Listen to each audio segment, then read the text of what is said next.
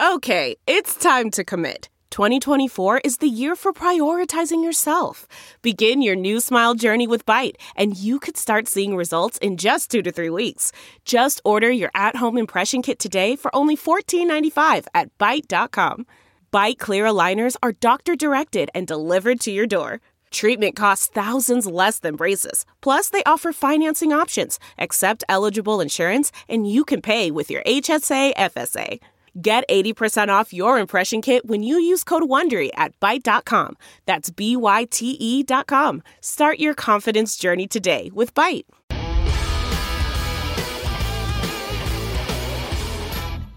And welcome to the water cooler, everybody. Thanks for joining us. I'm David Brody. It's Thursday, May 27, 2021. We begin with this question What did Joe Biden know, and when did he know it when it comes to a Trump administration investigation into whether the coronavirus came from the Wuhan Institute of Virology lab. Now, new reporting says the Biden administration stopped the investigation. The State Department denies that.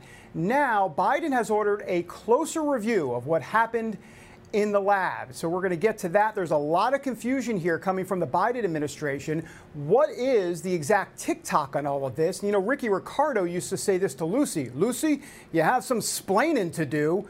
Well, Ricky Ricardo in America do want answers. Plus, January 6th, an awful day in American history. Democrats want an official commission to investigate what happened. Senate Republicans are rejecting it as a political stunt. We will delve deeper.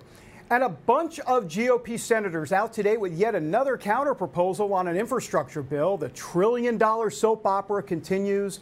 Republicans offering about 1 trillion. Biden and company want 1.7 trillion. So what's going to happen? There really hasn't been this much excitement since the days of my bar mitzvah. But first, the Wuhan lab and COVID 19. Folks, remember a year ago when the media giggled with sarcastic and conceited delight about the idea that the coronavirus may have escaped from the lab in, lab in Wuhan? Well, look, folks, the joke may be on them. The 45th president of the United States, Donald Trump, actually called this about a year ago. We played this yesterday. We're going to play it again in case you missed it. Here's Trump from one year ago. Have you seen anything at this point that gives you a high degree of confidence that the Wuhan Institute of Virology was the origin of this virus? Yes, I have. Yes, I have. And I think that the World Health Organization should be ashamed of themselves because they're like the public relations agency for China.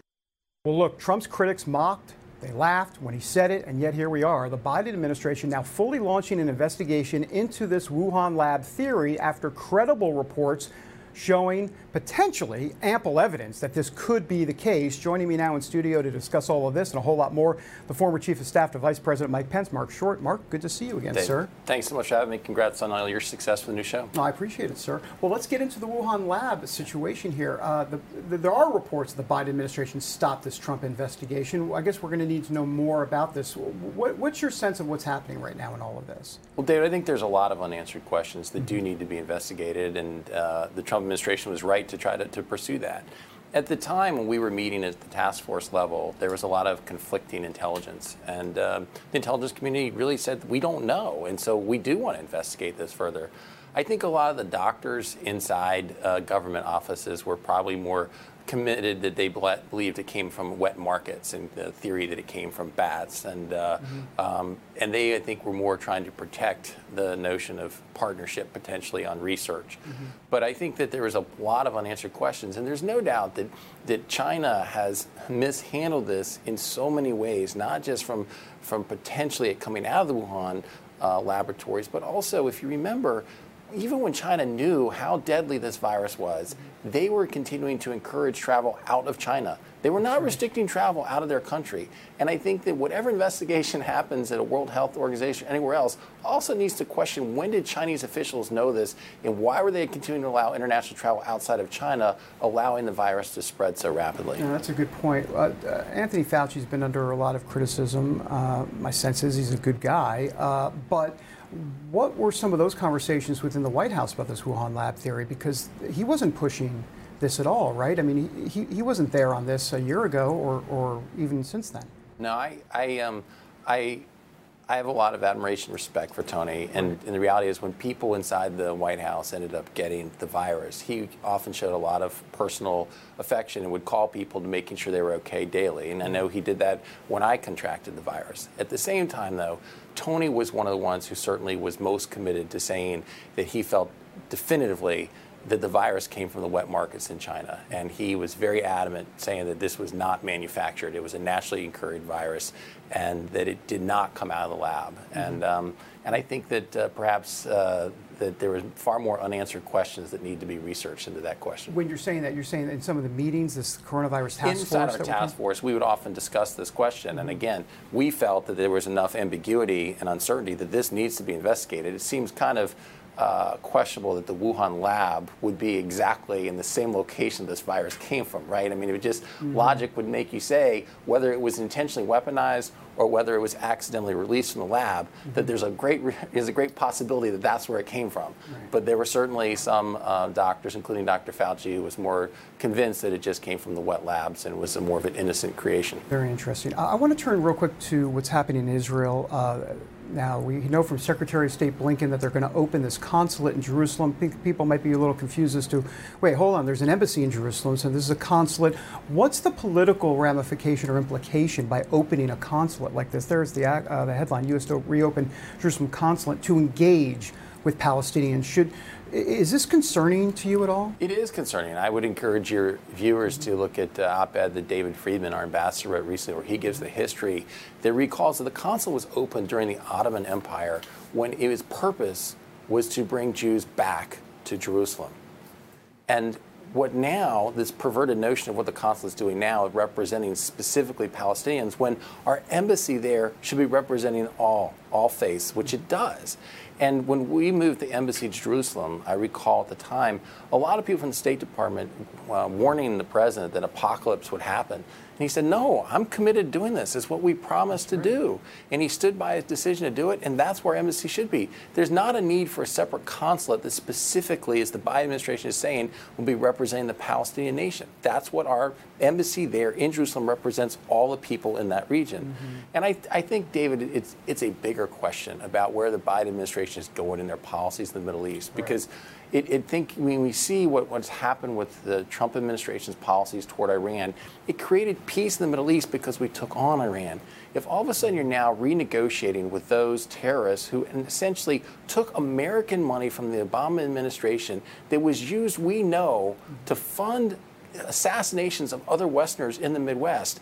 That's what American dollars were used for when the when the ballots of cash were sent to Iran, and we're now renegotiating with the Iranians. Mm-hmm. Uh, I think that there's a lot to be concerned about, and I think that opening a consulate specifically for the Palestinians when we have an embassy in Jerusalem mm-hmm. is the mm-hmm. wrong move. Yeah, it's been a 180 for sure. Um, I, I, want to turn real quick. I've got a couple of minutes left. The January 6th commission vote in the Senate. Uh, Democrats say to the Republicans, "What are you hiding? Why why did you not want?"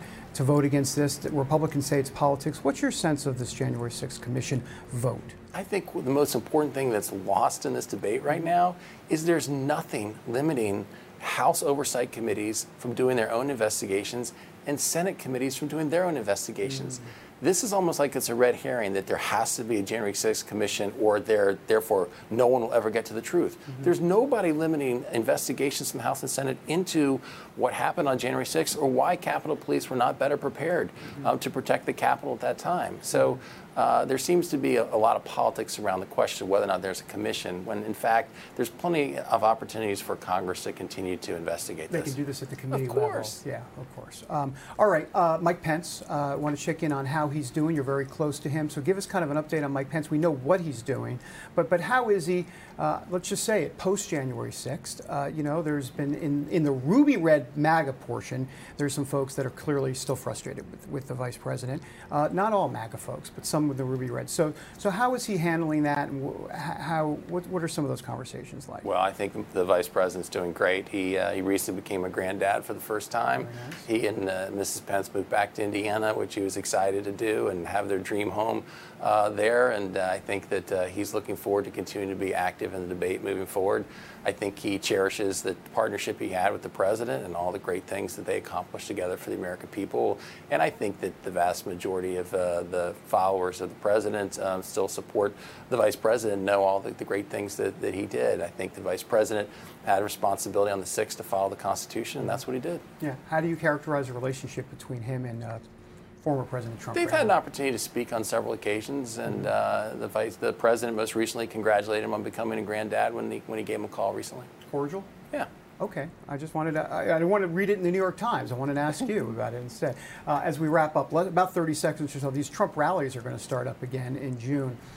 Some Republicans are concerned that that might uh, distract a little bit from uh, this message of pounding Biden's administration, and a lot of the policies here. What's, what's your take on, on the Trump I, rallies? I think that the president should have a voice and, uh, and should be heard. I think he's an important voice. But having said that, David, I also think that Republicans should be moving on to debating the Biden administration policies. And I think right now there's so much internal strife amongst the party. I think that benefits the Biden administration from getting some of these most radical liberal things accomplished because the Republicans are not united right now in their opposition. We're still fighting with each other. So mm-hmm. if Republicans can be focused on a massive tax increase that the Biden administration is proposing, or what it's proposing to do in Israel, yeah. what it's proposing to do on, on so many fronts that are radical departures from where the Trump Pence administration was, I think that's a better use of Republicans' uh, uh, efforts. As Jon Lovitz and Saturday Night Live said, that's the ticket. That's the ticket. All right, thanks. Marc Short, great to have you here. David, thanks for having me. All right, appreciate it. When we come back, Teresa Mull, the editor of Gunpowder Magazine. Gunpowder Magazine, you know what we're talking about constitutional carry in Texas. Back in a moment. Man, that sunset is gorgeous. Grill, patio, sunset. Hard to get better than that. Unless you're browsing Carvana's inventory while you soak it all in. Oh, burger time. So sit back, get comfortable. Carvana's got thousands of cars under $20,000 just waiting for you. I could stay here forever. Carvana, where car buying meets comfort, meets convenience. Download the app or visit Carvana.com today.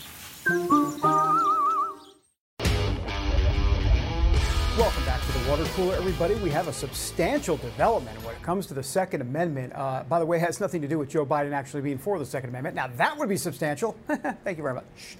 We do comedy and analysis here at the uh, water cooler. No, the headline is this. Uh, the Just the News headline says this, and I just read headlines. That's all I do as an anchor. Texas set to allow residents to carry handguns without a license. Oh, hey, constitutional carry. That's what we're talking about with our next guest. You know her. She's on the show often. We love her. Teresa Mull, editor of Gunpowder Magazine. Teresa, great to have you back on the show. Great to be back. I love you guys too.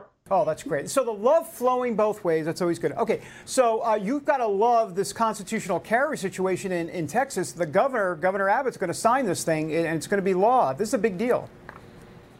It is a big deal. Uh, constitutional carry is aptly named. It is the gun policy that ensures that law abiding Americans have the right to keep and bear arms and exercise their Second Amendment rights without first asking the government permission to do so. So it embraces the Second Amendment as the Constitution intended. And this is a huge victory for Texas, obviously, a really big state, uh, the second most populated state in the country.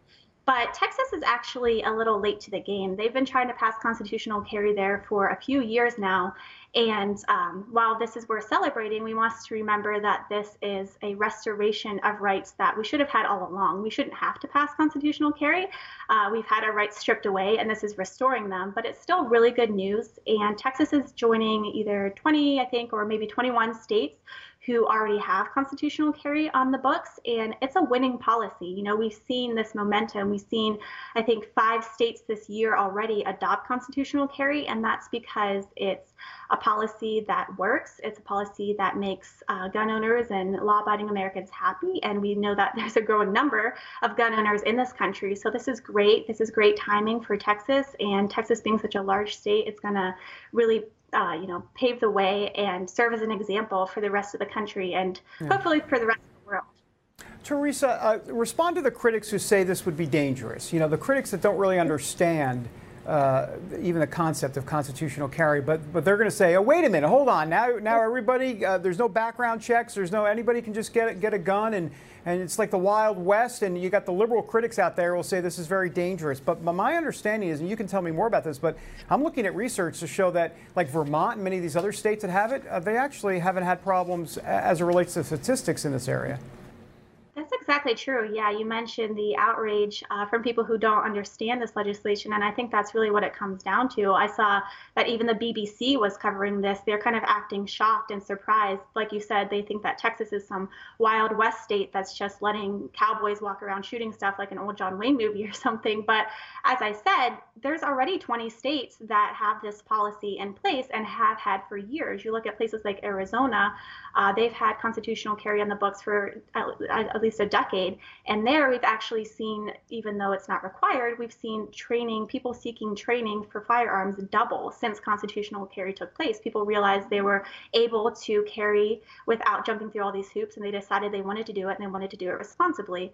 The three safest states in America, Maine, New Hampshire, and Bernie Sanders' home state of Vermont, as you mentioned, all have constitutional carry, and they're the safest states and by contrast, the most dangerous places in America, Baltimore, Chicago, LA, these are all places that have strict gun control right. and are also violent.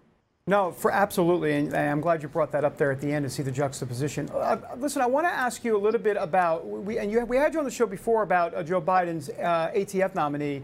Uh, David Chipman. Uh, Ted Cruz uh, questioned him the other day, this past week, about this uh, ban on the AR-15 rifle because he wants to he supports a ban on the rifle. I want you to listen to this and I want to get your reaction to what he said. He, here's Ted Cruz uh, talking to him the other day on the Senate committee. Mr. Chipman, a minute ago, uh, Senator Whitehouse asked you if any of your views on guns are out of step with the majority of the American people. Um, the AR, the AR-15 is one of, if not the most popular rifle in America. It's not a machine gun. It's a rifle. Uh, your public position is that you want to ban AR 15s. Is that correct? Senator, uh, thank you for the question. And thank you for our visit yesterday and offering me a Dr. Pepper. It made me reminisce about my time in Central Texas. But now to your uh, question. Uh, with respect to the AR-15, uh, I support uh, a, a, ban as um, as has been presented um, in uh, a Senate bill uh, and supported by the president. Um, the AR 15 is a gun I was issued on ATF's SWAT team, and it's a particularly lethal weapon. Um, and regulating it as other particularly lethal weapons, um, I have advocated for. Um, as ATF director, if I'm confirmed, I would simply enforce the laws and the books. And right now, um, there is no such uh, ban on those guns. So you want to ban the most popular rifle in America? React, uh, Teresa?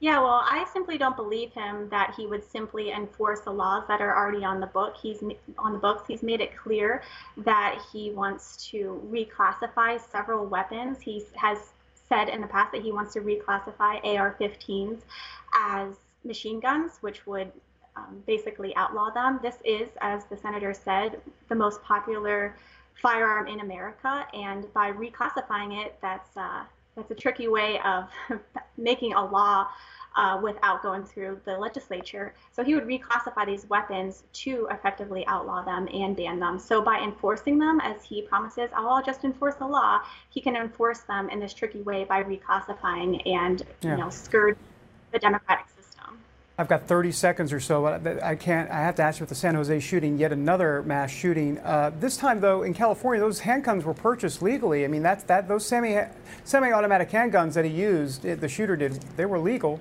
technically. Yeah, so there's a lot we still don't know about this shooting, but what we do know is that it took place in California, which has some of the strictest gun control laws in America. So that gun control failed. The background check system failed. We don't know if he passed a background check or not.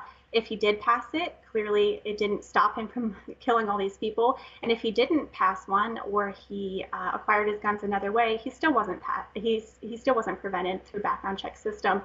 Uh, what's more, it's likely this took place in a gun-free zone where right. 98% of shootings take place. And um, the only thing that stopped him was confrontation with an armed law enforcement officer. And that's what stops all of these uh, mass yep. shootings. It's someone armed from law enforcement or an armed citizen. Teresa Mull, editor of Gunpowder Magazine. Got to run. Fantastic. Thanks for being here. Thank you. All right. Uh, we're back in a moment with the former governor of Tennessee. New book out. Back in a moment. CarMax is putting peace of mind back in car shopping by putting you in the driver's seat to find a ride that's right for you. Because at CarMax, we believe you shouldn't just settle for a car, you should love your car. That's why every car we sell is CarMax certified quality so you can be sure with upfront pricing that's the same for every customer. So don't settle. Find love at first drive and start shopping now at CarMax.com. CarMax, the way car buying should be. Welcome back to the water cooler, everybody. Uh, look, folks, it's it's needless. It doesn't take a rocket science to figure out that our country is the most politically divided it has been in ages. We live in a time where it's important to lean on our faith now more than ever if we really want to unite our nation. So I want to bring in former two-term governor of Tennessee and author of Faithful Presence, the Promise and the Peril of Faith in the Public Square, Bill Haslam, uh, who explores all of this in the new book. Governor, great to see you. Great to, or great to hear from you, I should say. thanks. Uh, thanks. It's great to be on the show. Sorry, we have a little technical issue here with the video, but like I said, uh, I might have a face that's better for audio only. So well, that might that, that, might make two of us, by the way. Uh, but listen, Go- Governor, tell us about the book. Uh, uh, an important book and an important time in Americans America's history. Yeah, thanks. I mean, like you said, it's no secret we're divided, and we're but we're divided and we're mad about it, and we think the other side is not just wrong, but wrong for the wrong reasons. And I think the net result of that, a lot of folks are just uh, exhausted uh, and frustrated by politics as it is today. And what I'm proposing is that people of faith might, instead of being part of the problem in this solution, actually be part of the answer uh, because none of us want to just abandon the public square uh, to the people who are only there for po- political reasons. Uh, talk to us a little bit about what that answer uh, is exactly. What, what's kind of the key to all of this? There are certain linchpins. I know you go through at least three of them. Well, there's a lot of linchpins, but there's three key ones I know you go through. Yeah, I, I mean, I think it, it, begins it begins with realizing how that all this stuff matters. We can't just uh, we can't just uh, swear off the public square and say a pox on both of your houses. And I know most of your listeners wouldn't do that anyway. Second thing is to realize um, we should enter that public square with humility. You know, I, have I've made about 15 mistakes in the last hour. Okay, so I also have to realize that I don't have it. Uh, I don't have all the answers. I don't have the the perfect solution myself. And the third a third piece is to say, listen, if we really feel like we're called to the public square uh, to, to serve to serve the public good, then we should also realize that uh, our goal is not to to to make certain everyone gets to our answer. Our goal is to get to the best answer. And I think if you look at those folks who have led us well over uh, over the past time, there are people who said, "How do I get to the best answer? Not how do I uh, how do I how do I tell the other people why they're wrong and why they should come come to my side." Yeah, and this idea of uh, telling people they're wrong and they should come to my side uh, kind of encompasses what you talk about in the book, this angry spirit. And, I'm wondering if you can kind of expand on that angry spirit because unfortunately our politics, and it's not just our politics, but our conversations with family members and, and even those that uh, we don't even know are filled with uh, this angry spirit. Yeah, no, no, your question. And, and so really what I'd ask is people say, well, a lot of people say, well, that's right because the stakes are so high. And so, Bill, you sound like you're trying to get all mushy on us. And I'm not that. I'm just saying, I, here's my argument. Have you ever had your mind changed by someone who yelled at you or somebody who had a, uh, a clever tweet at you or who had a great response and put down to you? And my, my bet is no, that's not how you people are persuaded to change their mind. And right now we have a country that's evenly divided. And if so, if you would like to see mm-hmm. your arguments move ahead, I would suggest you do that in a way that persuades folks uh, by making a great argument rather than uh, by telling them uh, uh how wrong they are. Now, it's, it's a good point. I, I, think the concern, obviously, is you mentioned the stakes are high. You know, another way of saying that is, is this idea that there's so much riding uh, on what's happening today, especially because it seems like, as Robert Bork said back in the day, we're slouching toward Gomorrah. Uh, that there is a culture that is clearly out of control. The wokeness is out of control. So, so what do you do to, to not compromise your principles, but at the same time try to strike common ground? That, that's not easy. No, it's not, and that's a great question. Um, so I'd say I, here, here's my summary: is you should be firm on the inside and soft on the outside. In Hmm. other words, firm on your convictions, but uh, but open and listening to folks on the other side. You know, uh, uh, in in the New Testament, James says, "Wisdom that's from above is it's pure, it's peaceable, it's open to reason, it's full of mercy and good fruits, it's impartial and it's sincere." So I think if people look at us and say, you know, I don't really agree with him or her, but I, I, do think they're sincere and I do think they're trying to find the best answer. Honestly, think we would do more at changing opinions than than folks than than, than what we're doing now. Here's the other thing I'd say is this: everybody sees the culture changing around us. Everybody feels like you know, in, in Bork's words, we're slouching toward Gomorrah. But the wrong thing to do is to react out of fear. You know, fear motivated behavior never turns out well.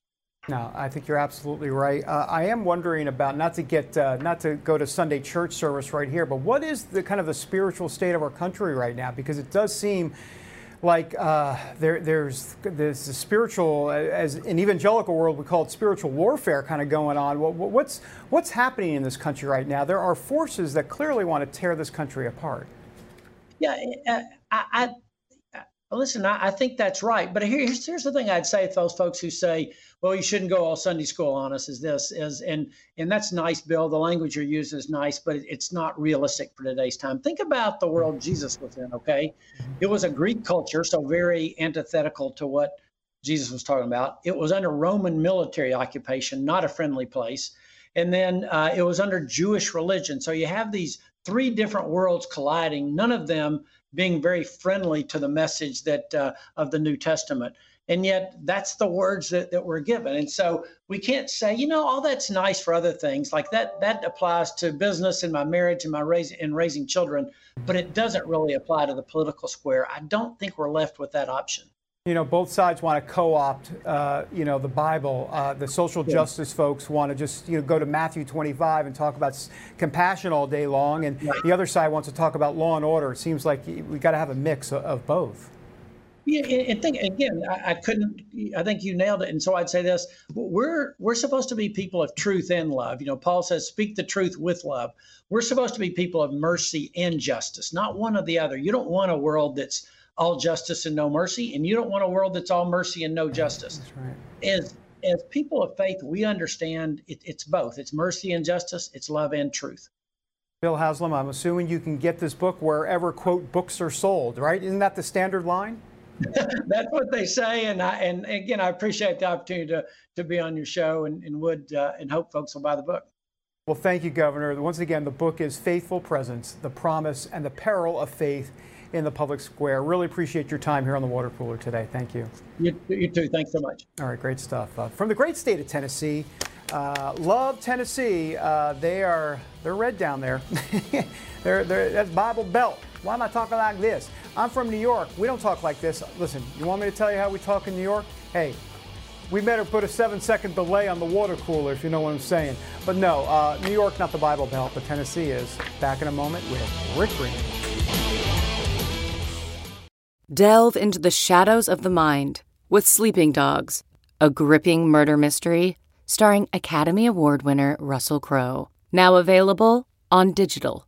Crowe portrays an ex homicide detective unraveling a brutal murder he can't recall.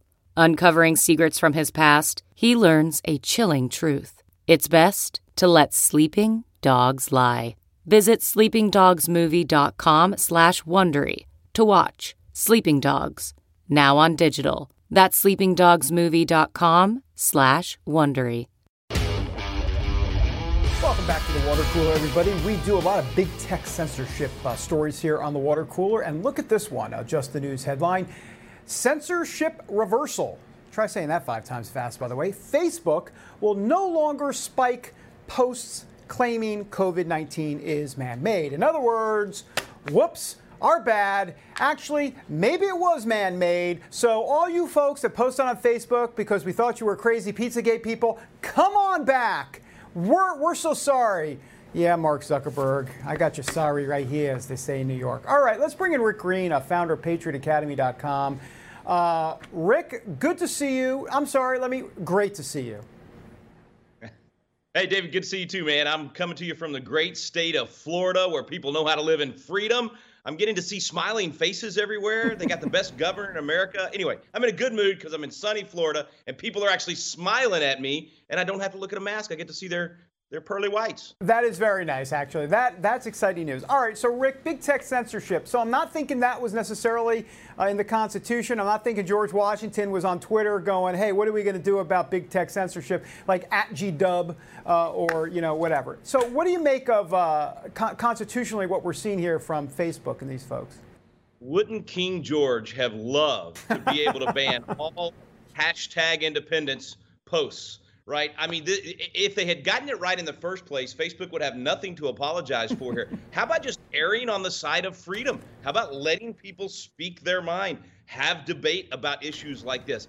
I'm just wondering where they're going to apologize to all the people like me that they banned or are blocked. I still can't advertise on Facebook simply for questioning the efficacy and the science of mask on children.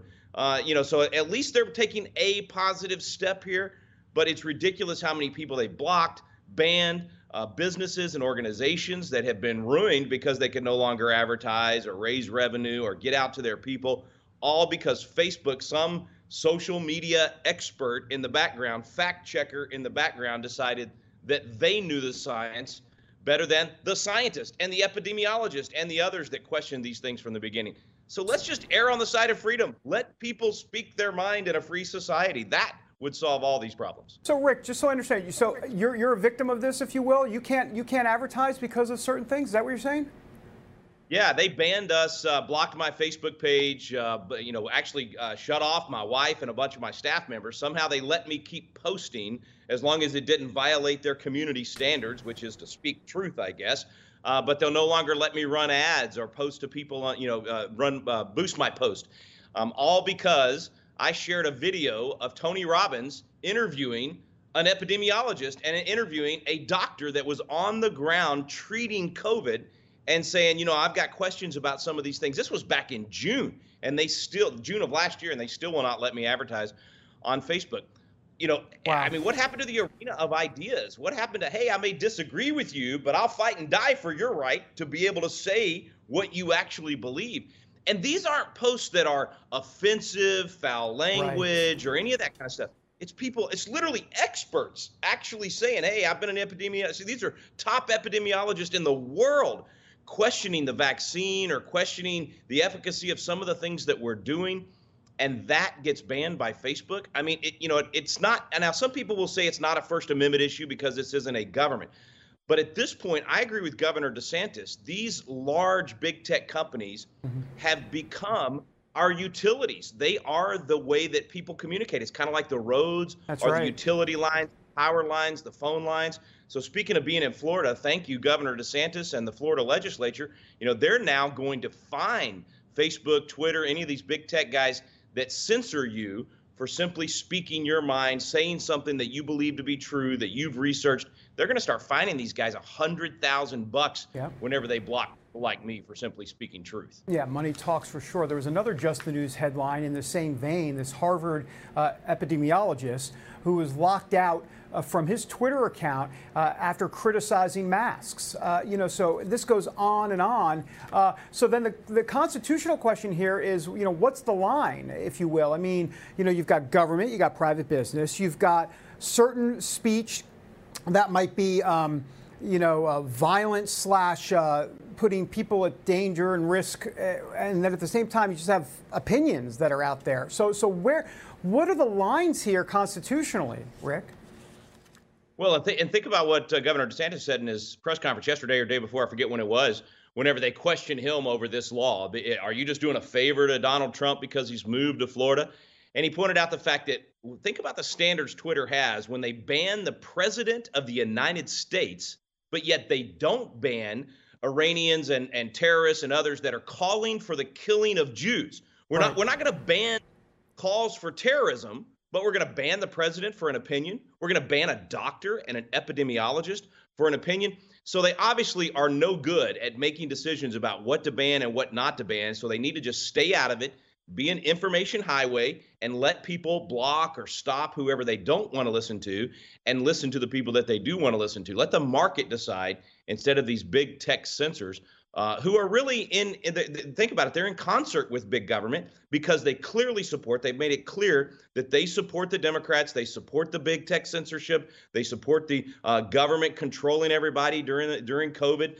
And so they're in collusion with government. So in many ways it is government. It's the actors for government. It's the brown shirts if you want to put it that way mm-hmm. for government silencing any opposition. And that's what fascism is it's silencing anything that is outside the state. They want everything to be controlled by the state. And that sounds like conspiracy theory. That's just history, man. That's just the way that that folks that want to control other folks, that's the way they think. So they'll use government, they'll use yeah. big tech, anything they can to silence you and to silence me. I've got about 30 seconds uh, left or so, but that's where Section 230 comes in, right? There's a lot of folks that want to see Section 230 change. So these, in essence, these uh, social media companies will be treated like utilities. They'll, they'll, they'll, they'll have to uh, answer for what they're doing here. Yeah, you got to you got to make a choice here. Either you don't give any government help our, our subsidies, our legal protections in this case with Section 230. And then as a private entity, you can do what you want to do. But if you're going to accept legal protections and special privileges and all that from government, now you are in some ways a government actor, and therefore you can no longer pick and choose who you're going to allow to speak on your platform. You got to live up to your promise. Your promise was that you're just an information highway and everybody can come here and say what they believe. Yeah, Rick Green, founder of patriotacademy.com. Love having you on. I learned something and that look, I appreciate that. Let me just say that. I appreciate it. Thanks, David. God bless, man. All right. I missed the microphone, by the way. Let me just say. Uh, I know he's in Florida, uh, but is there any way, can we get the microphone through TSA? What's the situation on that? Can, can we box that thing up? because that is his signature. It's like Rick Green, and don't don't get the, the, I don't want people to take this the wrong way. I love Rick Green by himself, but the microphone, that's another level. The last sip when we come back. Okay, picture this: it's Friday afternoon when a thought hits you. I can spend another weekend doing the same old whatever, or I can hop into my all-new Hyundai Santa Fe and hit the road. With available HTRAC, all-wheel drive and three-row seating, my whole family can head deep into the wild. Conquer the weekend in the all-new Hyundai Santa Fe. Visit HyundaiUSA.com or call 562 for more details. Hyundai, there's joy in every journey. Water Cooler, everybody. Time for the last sip.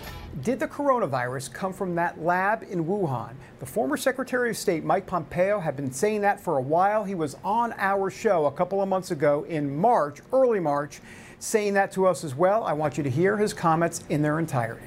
At the end of the administration, you seem to be hinting uh, about where this, specifically where this Wuhan uh, virus, this China virus, came from, possibly in a lab accidentally or whatever the case may be. Do you still hold that view? So, what, what are you thinking about that now in terms of evidence that you see? So, I actually wrote something that appeared in the Wall Street Journal, I think it was last week, along with Dr. Miles Yu, uh, who worked with me at the State Department. And we outlined uh, part, the piece that is non classified, about what we know about where this virus came from. And there's three things that we can say for sure. First, we're very confident that it came from Wuhan, China. Uh, even the Chinese don't dispute that. Yeah. We know the actions that were taking place in the Wuhan lab. We know that there's evidence that there were individuals working there that became ill at the end of 2019 and something that had a set of conditions that could well have been the virus that has now spread across the world and killed millions of people. We know that the Chinese Communist Party has prevented anyone from knowing where this originated. Even the WHO investigators who went in were denied the information they needed. Mm-hmm. So, with the data and the cover up, uh, there is ample evidence to make the claim that the Chinese Communist Party owes the world an explanation and to make the case that it didn't come from this laboratory. Yeah. So at this point, you're saying you're, you're not sure either way whether or not it came from this lab? Nope, we don't know for sure, but there's ample evidence and uh, a cover up that probably is worse than the initial uh, problem set inside the lab that we know, right? We know mm-hmm. we know these Chinese labs that were doing this mm-hmm. bio research have had escapes before, mm-hmm. and we know that they were working on things that uh, were of the nature that could have led to this. So we have ample mm-hmm. evidence. We can't say for sure. I'm afraid we may never know for sure, David. Uh, mm-hmm. but the Chinese Communist Party must be held accountable for denying the world access to making sure we understand how this happens so that we can prevent something like this from ever happening again. Mike Pompeo with very strong comments here on our show. Look, he had been saying that same type of thing when he was Secretary of State. Now we know that there was an investigation. Uh, the Trump administration had that investigation ongoing into the Wuhan lab, uh, and now reports that the Biden administration stopped it. Even though the State Department denies that, we still don't have, uh, other than a blanket denial, we don't have the tick-tock, the details on all of that. We need that. America needs that, especially on something like this. Back in a moment. Okay, picture this. It's Friday afternoon when a thought hits you. I can spend another weekend doing the same old whatever, or I can hop into my all new Hyundai Santa Fe and hit the road. With available HTRAC, all wheel drive, and three row seating, my whole family can head deep into the wild. Conquer the weekend in the all new Hyundai Santa Fe. Visit HyundaiUSA.com or call 562 for more details. Hyundai, there's joy in every journey. Cooler, everybody. End of the show. No Anna Perez, no Joe Weber. So guess where we're going? We're going to the border, and it ain't Taco Bell. We're going to Ben Bergquam, uh, who is down uh, there in Texas uh, near the border, and he has been doing some amazing reporting down there.